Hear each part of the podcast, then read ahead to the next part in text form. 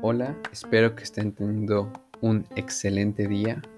Bienvenidos a otro episodio más de Espacios y Entornos. El día de hoy hablaremos sobre arquitectura sustentable.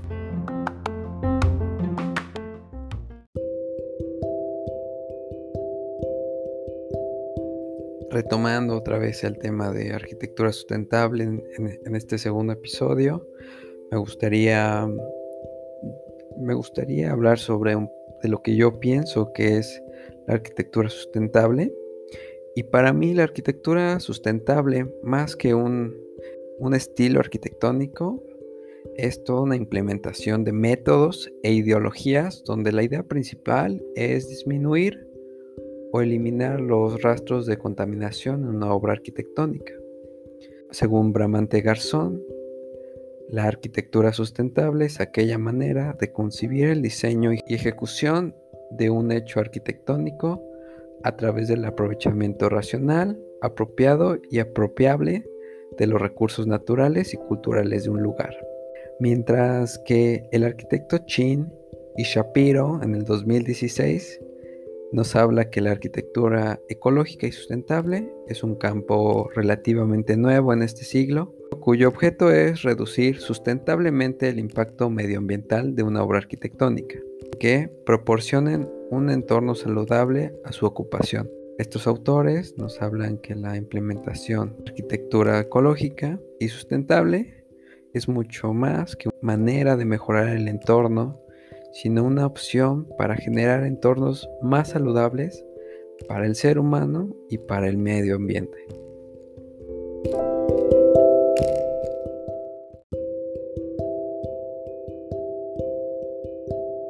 ya haber puesto en la mesa mi introducción de arquitectura sustentable, ahora hablaremos de la importancia de la arquitectura sustentable y la contaminación de, en la arquitectura. La implementación de la arquitectura sustentable puede disminuir la contaminación en una obra arquitectónica.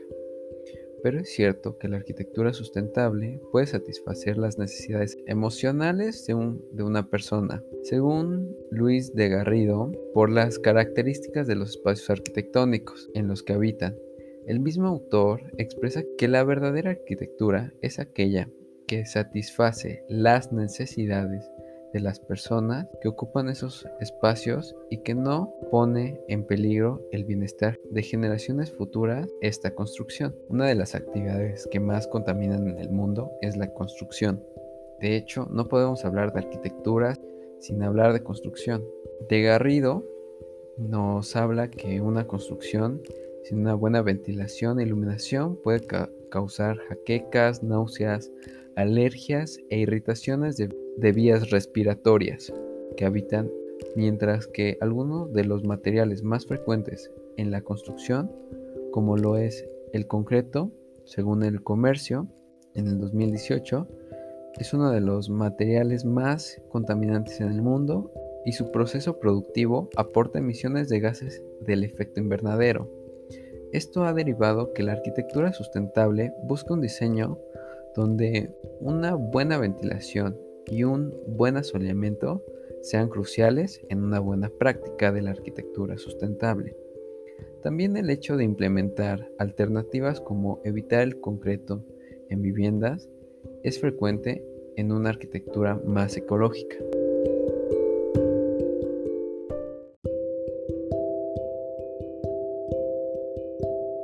Ahora hablaremos más a fondo sobre materiales alternativos para la construcción. La realidad es que muchos arquitectos están acostumbrados al uso de materiales convencionales para la construcción. Por ejemplo, el concreto armado que nos sirve para generar los sistemas de cimentación, elementos estructurales, muros y losas, que se han vuelto parte fundamental del proceso constructivo de muchas obras arquitectónicas, mientras que otros arquitectos buscan nuevas maneras para reducir este es el caso de Conceptos Plásticos, que según Nicolás Valencia, la empresa tenía la intención de crear un sistema constructivo con la utilización de ladrillos de plástico Este sistema permite construir una casa de dos pisos en tan solo cinco días. La realidad es que conceptos plásticos también resuelve dos problemas como lo es el reciclado de materiales plásticos y la implementación para deshacerse del concreto en una vivienda convencional. La implementación de materiales alternos para la construcción posiciona el adobe como el material favorito de la arquitectura sustentable. Según Santiago Baraya, puede ser uno de los materiales, puede llegar a generar al menor impacto posible y lo mejor de todo es que sus escombros pueden ser devueltos a la tierra dejando una huella nula. Existe un proyecto llamado Araucaria Arquitectura a las afueras de Bogotá, en Colombia, donde se decidió el uso protagónico de este material por sus propiedades térmicas y estética mimetizándose con la naturaleza, pues en esencia es tierra, lluviosa y húmeda, y aún así logra permanecer viva gracias a la propiedad reutilizable del material. Este autor también explica que la formación de bloques de adobe en la tierra es un factor determinante para generar una mayor resistencia. Después de hablar sobre adobe en la arquitectura sustentable, a mí me gustaría tocar el tema de jardines verticales. Mm, para tenerlos más en contextos, los jardines verticales son aquellos jardines en muros y en losas, también es conocido como muros vivos, se encuentran en el exterior o en el interior de una construcción. Este jardín es autosuficiente. El funcionamiento de estos jardines son que las plantas reciben agua y nutrientes de un soporte vertical en vez de la tierra. Imita fielmente el crecimiento natural de los plásticos. La gran diversidad que podemos tener en estos jardines crea ecosistemas balanceados, urbano para abejas y nos sirve para reducir el dióxido de carbono en las grandes ciudades. Según Javiera Yavar, algunos beneficios de los jardines verdes son constructivos, por ejemplo, la protección de impermeabilización o de protección térmica a donde la capa de vegetación amortigua el estrés y durante el verano y el invierno, además de una protección frente a acciones físicas como el granizo, viento e incluso vandalismo. También aporta en el sistema acústico, reduciendo las frecuencias de sonido y mejorando la calidad de vida de las personas que viven cerca de aeropuertos, zonas de ocio ruidosas y parques industriales. Es importante que la reducción del efecto de calor a través del proceso de transparencia y de humidificar el aire seco, mejorando el clima y el ambiente urbano. Además, existe la retención de aguas pluviales, donde los techos verdes son un instrumento muy importante para la prevención de inundaciones locales. Ahora hablaremos sobre huertos urbanos y la agricultura es la base de las civilizaciones. Es una industria extremadamente intensiva en agua y que demanda un área de tierra significante y contribuye a la deforestación y la pérdida de, biodiversidad en el mundo.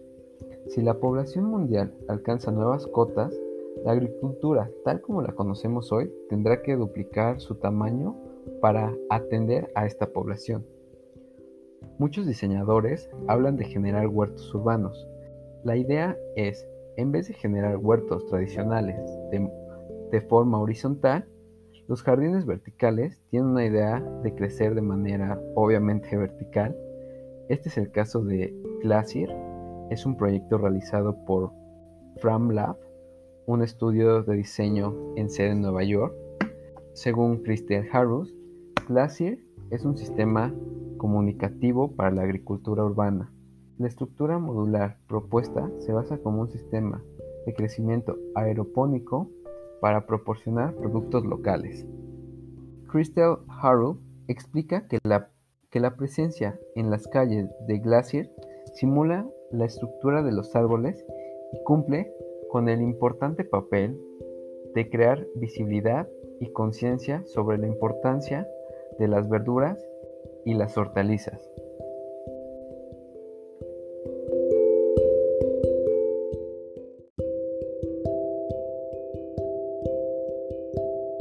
Y ahora pasaremos con arquitectura sustentable en América y es que en Latinoamérica las condiciones para la construcción con materiales orgánicos son muy utilizados, gracias a la diversidad de los materiales y la riqueza de las zonas.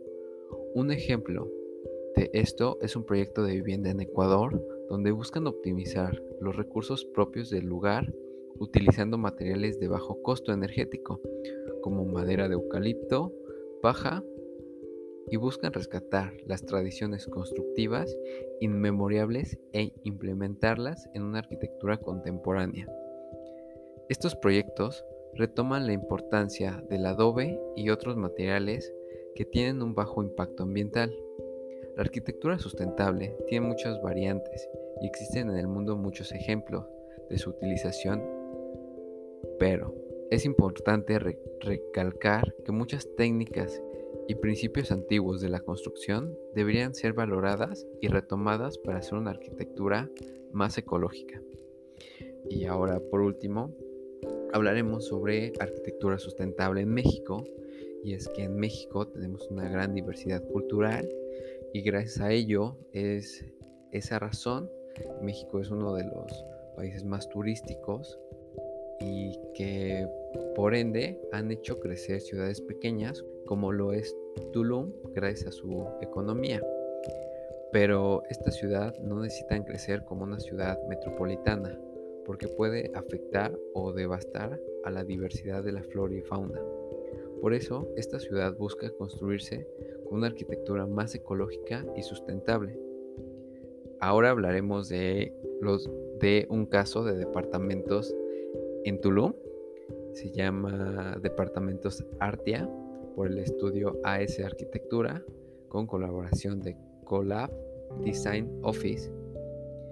Según Mónica Arellano, los departamentos buscan integrar con su contexto natural y fomentar la, y fomentar la preservación de recursos naturales. Se emplearon sistemas constructivos basados en técnicas tradicionales y materiales de la región, tales como es el, ba el bajere, tales como maderas, maderas como maderas duras locales, sistema de palapa y revestimiento de resina de chucum y piedra crema maya. Cabe recalcar que además de la utilización de materiales locales, el diseño del edificio busca el bienestar de los residentes y el entorno.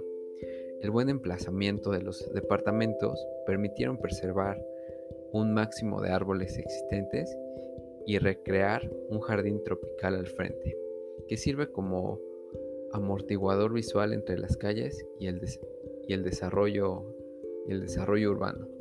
Todo esto nos habla de la conciencia que tienen muchos arquitectos mexicanos sobre crear una arquitectura no solo contemporánea, sino sustentable y esto es uno de los tantos ejemplos que, hay sobre la implementación de nuevos métodos para una arquitectura sustentable en el mundo para mejorar la, para mejorar la contaminación en todo el planeta.